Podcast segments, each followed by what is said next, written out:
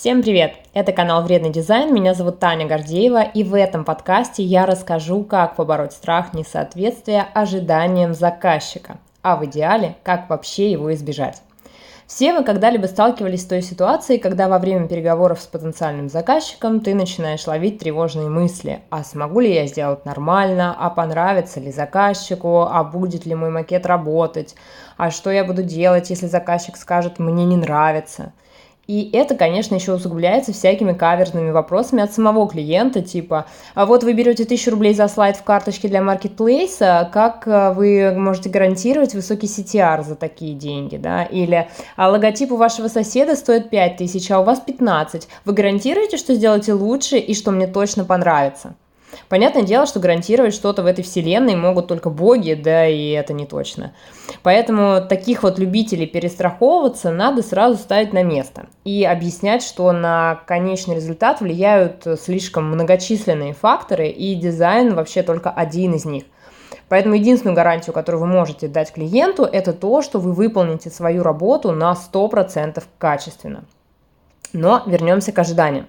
Сразу оговорюсь, что все заказчики разные, и как бы вы ни прокачались, на какой бы уровень профессионализма не вышли, нет-нет, да и проскочит какой-то мутный типок с корзиночкой говна, но в целом опыт и статистика говорят о том, что чем меньше суеты и паники в ваших переговорах, в вашем рабочем процессе, тем больше шансов на успех.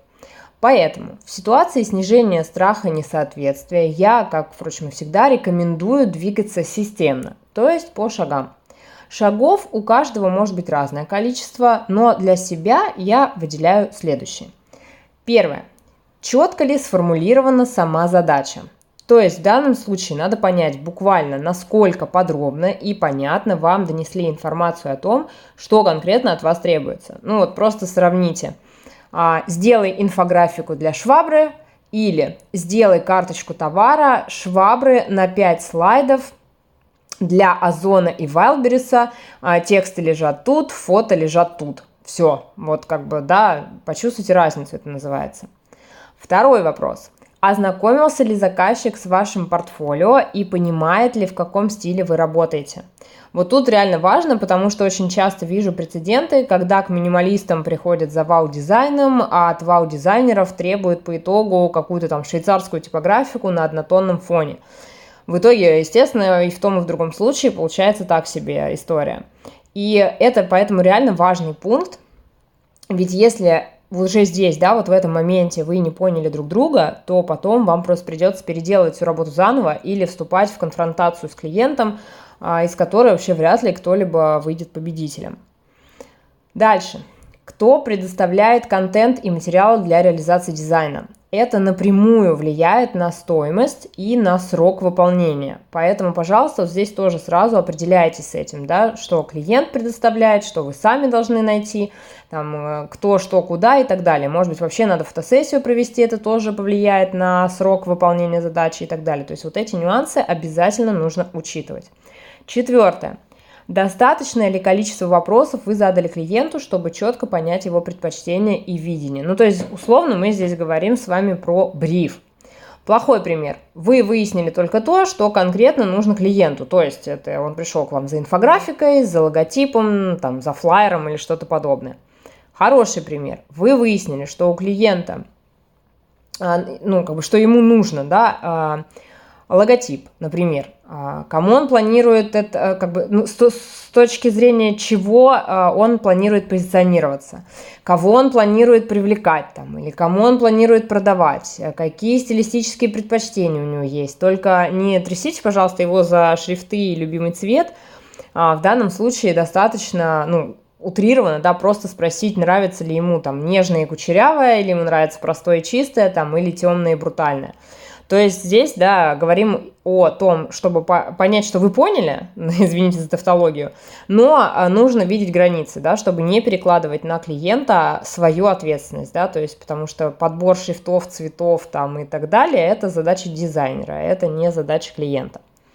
Едем дальше. А, пятое. Прислал ли клиент референсы? И здесь тоже важно, пожалуйста, не тираньте клиента с этим, да, не, не надо вот его трясти и требовать, чтобы он вам там какие-то картинки прислал, но и не пренебрегайте. А если клиент не может собрать референсы сам, пожалуйста, сделайте это за него и отправьте для комментариев. В идеале референсы должны быть двух видов. То, что нравится, и то, что точно не нравится. Шестое. Понятно ли вам, для кого вы будете делать дизайн? И правильный ответ здесь не для заказчика, а для его заказчиков, потребителей, пользователей его товаров и услуг. То есть чтобы сделать эффективный дизайн, вы должны ориентироваться не только, а порой на самом деле и не столько на вкусовые предпочтения и пожелания самого заказчика, сколько на боли и предпочтения его конечной целевой аудитории. Седьмое. Обозначены ли сроки работы и дедлайн, чтобы вам потом не сидеть с полыхающей жопой, надо определить реальные сроки выполнения и четко их соблюдать. И в данном случае под реальными сроками да, я подразумеваю не то, что хочет от вас заказчик услышать, которому чаще всего нужно вчера, а то, за сколько вы реально выполните работу. То есть, если вы делаете карточку для маркетплейса неделю, значит, вы так и говорите, я делаю неделю. Не надо говорить, что вы сделаете завтра, а потом прятаться, скрываться, не отвечать на сообщения, бесить заказчика и так далее. А, пожалуйста, исходите из реальной реальности. Восьмое. Объяснили ли вы заказчику порядок работы и утрясли ли все детали на берегу? Это важно, потому что чтобы в ходе работы а, вдруг не выяснилось, да, что заказчик ждал от вас три варианта дизайна на выбор, ну, потому что все предыдущие дизайнеры ему делали именно так. И, соответственно, соглашался он с вашей ценой, которую вы ему назвали, именно исходя из этого, да, что вы ему за эти деньги предоставите три варианта. Поэтому проговорите все детали до момента взятия аванса. Девятое. А, собственно, вытекающее из восьмого. Это ясна ли заказчику стоимость работы? Что в данном случае важно, да, что клиент должен понимать не просто сумму, да, то есть вот вы ему назвали, это будет стоить столько-то. Клиент должен понимать, что вы сделаете за эту сумму, которую вы назвали. То есть что входит а, в работу за эти деньги. Поэтому всегда, пожалуйста, говорите прямо и честно. То есть не надо там какими-то завуалированными фразочками, там что-то, ну я не знаю, там вот я посмотрю, там тыры-пыры и так далее. Вот просто мой простой пример, да, вот у меня дизайн карточки товара стоит сейчас 2500 за обложку и 2000 за каждый внутренний слайд. И это только дизайн. То есть это сборка правильного и эффективного макета там, с разработкой концепции, с подбором там, шрифтов, цветов и так далее, но из того контента, который предоставил мне клиент, и по тому тех заданию, который предоставил мне клиент. Поэтому сюда не входит ни составление тех заданий с моей стороны, ни аудит, допустим, старой карточки, если это редизайн, и клиент хочет понять, там, что было не так со старой карточкой ни поиск изображений, ни работа с текстом и так далее, да, это все имеет свою стоимость и оплачивается отдельно. И если клиенту, например, нужно два варианта обложки на тестирование, то клиент оплачивает две обложки. То есть у меня не две обложки по цене одной, да, потому что, ну, одна же обложка потом не будет, да, мы вот мы протестируем, какая будет лучше, мы ее и оставим. Нет, я делаю два макета, значит, вы платите за два макета. И вот именно так я объясняю это заказчику. Все честно и прозрачно. И таким образом я, во-первых, фильтрую сразу да, на входе а, халявщиков, которые любят а, за ничего получить дофига. И второе, я избавляю себя от неудобных вопросов, а, которые обычно начинаются со слов «а вот я думал, что…» И дальше там огромное количество вариантов, что же он там думал. Поэтому все четко, понятно, и еще три раза переспросить, понял ли заказчик то, что вы сказали. Следующее, десятое. Итоговый макет соответствует ли поставленным задачам? Решает ли он проблему заказчика? То есть здесь мы говорим о том, что вы как дизайнер должны делать эффективный дизайн, соответствующий конкретной задаче, а не лепить картинки да, по принципу вот я умею вот так, и я вот так вот буду всем одинаково делать, независимо от того, какому клиенту там что от меня нужно. Поэтому здесь а, вот перед тем, как отправлять заказчику макет, вы реально должны сесть, еще раз перечитать бриф, еще раз вспомнить, да, все, что вас просили, еще раз проанализировать и реально сравнить, вы сделали то, что вас просили, или вы сделали, как вы умеете, и, в принципе, неважно, соответствует ли это тому, о чем вас просили. То есть вот тут тоже обращайте, пожалуйста, на это внимание. Одиннадцатое. А, могу ли я объяснить все дизайн-решения, которые применены в макете? Вот это прям мое любимое, потому что это камень преткновения у 90% дизайнеров.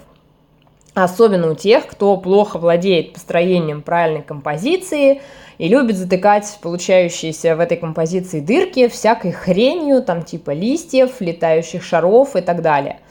И вот чаще всего такие дизайнеры, которые, да, не владеют базой дизайна, они не умеют делать правильную композицию, там, не умеют подбирать правильные шрифты и так далее, они не в состоянии обосновать те приемы, которые они применили. То есть они сделали на глаз, либо посмотрели где-то, да, у кого-то там, либо сами сделали, ну вот, что называется, из головы, да, не думая о том, как это работает, почему это так делается. То есть они просто сделали какую-то картинку, и вот задаем вопрос про любую э, деталь на этом макете, да, вот почему, например, там вот этот э, объект стоит вот здесь, там, или, например, почему ты такой шрифт применил, или почему такой цвет выбрал. Чаще всего вы ничего вменяемого, да, не услышите.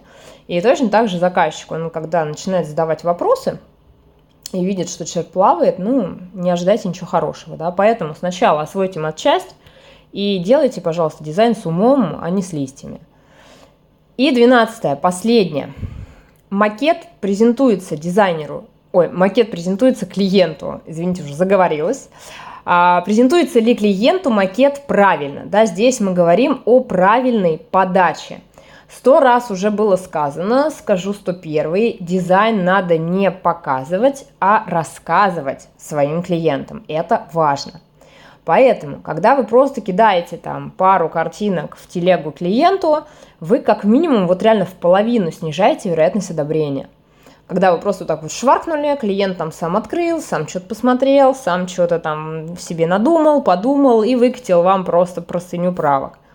А вот если вы все подробно расписали, объяснили свои решения, почему вы так расставили элементы, почему вы так выбрали цвет, да, почему вы выбрали такой шрифт, вы вот сразу сразили заказчика, я вам гарантирую. Во-первых, потому что вряд ли кто-то до вас вообще, в принципе, так вкусно подавал ему проект.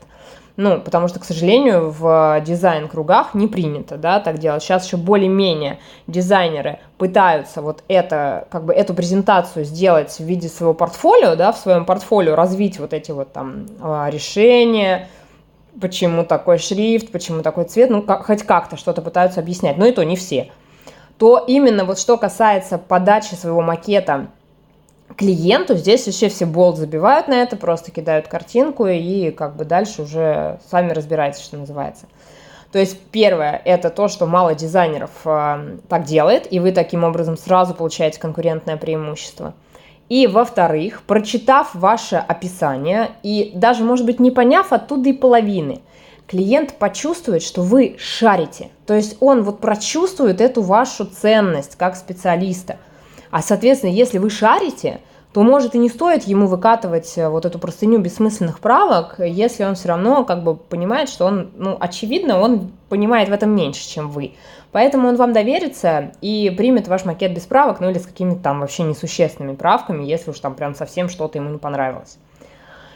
И если вы правильно пройдете все эти шаги, то вам уже будет не страшно отправлять макет заказчику, потому что вы будете уверены в том, что вы все сделали правильно. И даже если возникнут какие-то вопросы, вы всегда сможете на них ответить. На этом, друзья, у меня все. С вами была Таня Гордеева и канал Вредный дизайн. Если вам понравилось, делитесь этим подкастом с теми, кому это тоже может быть нужно и полезно. Всем пока!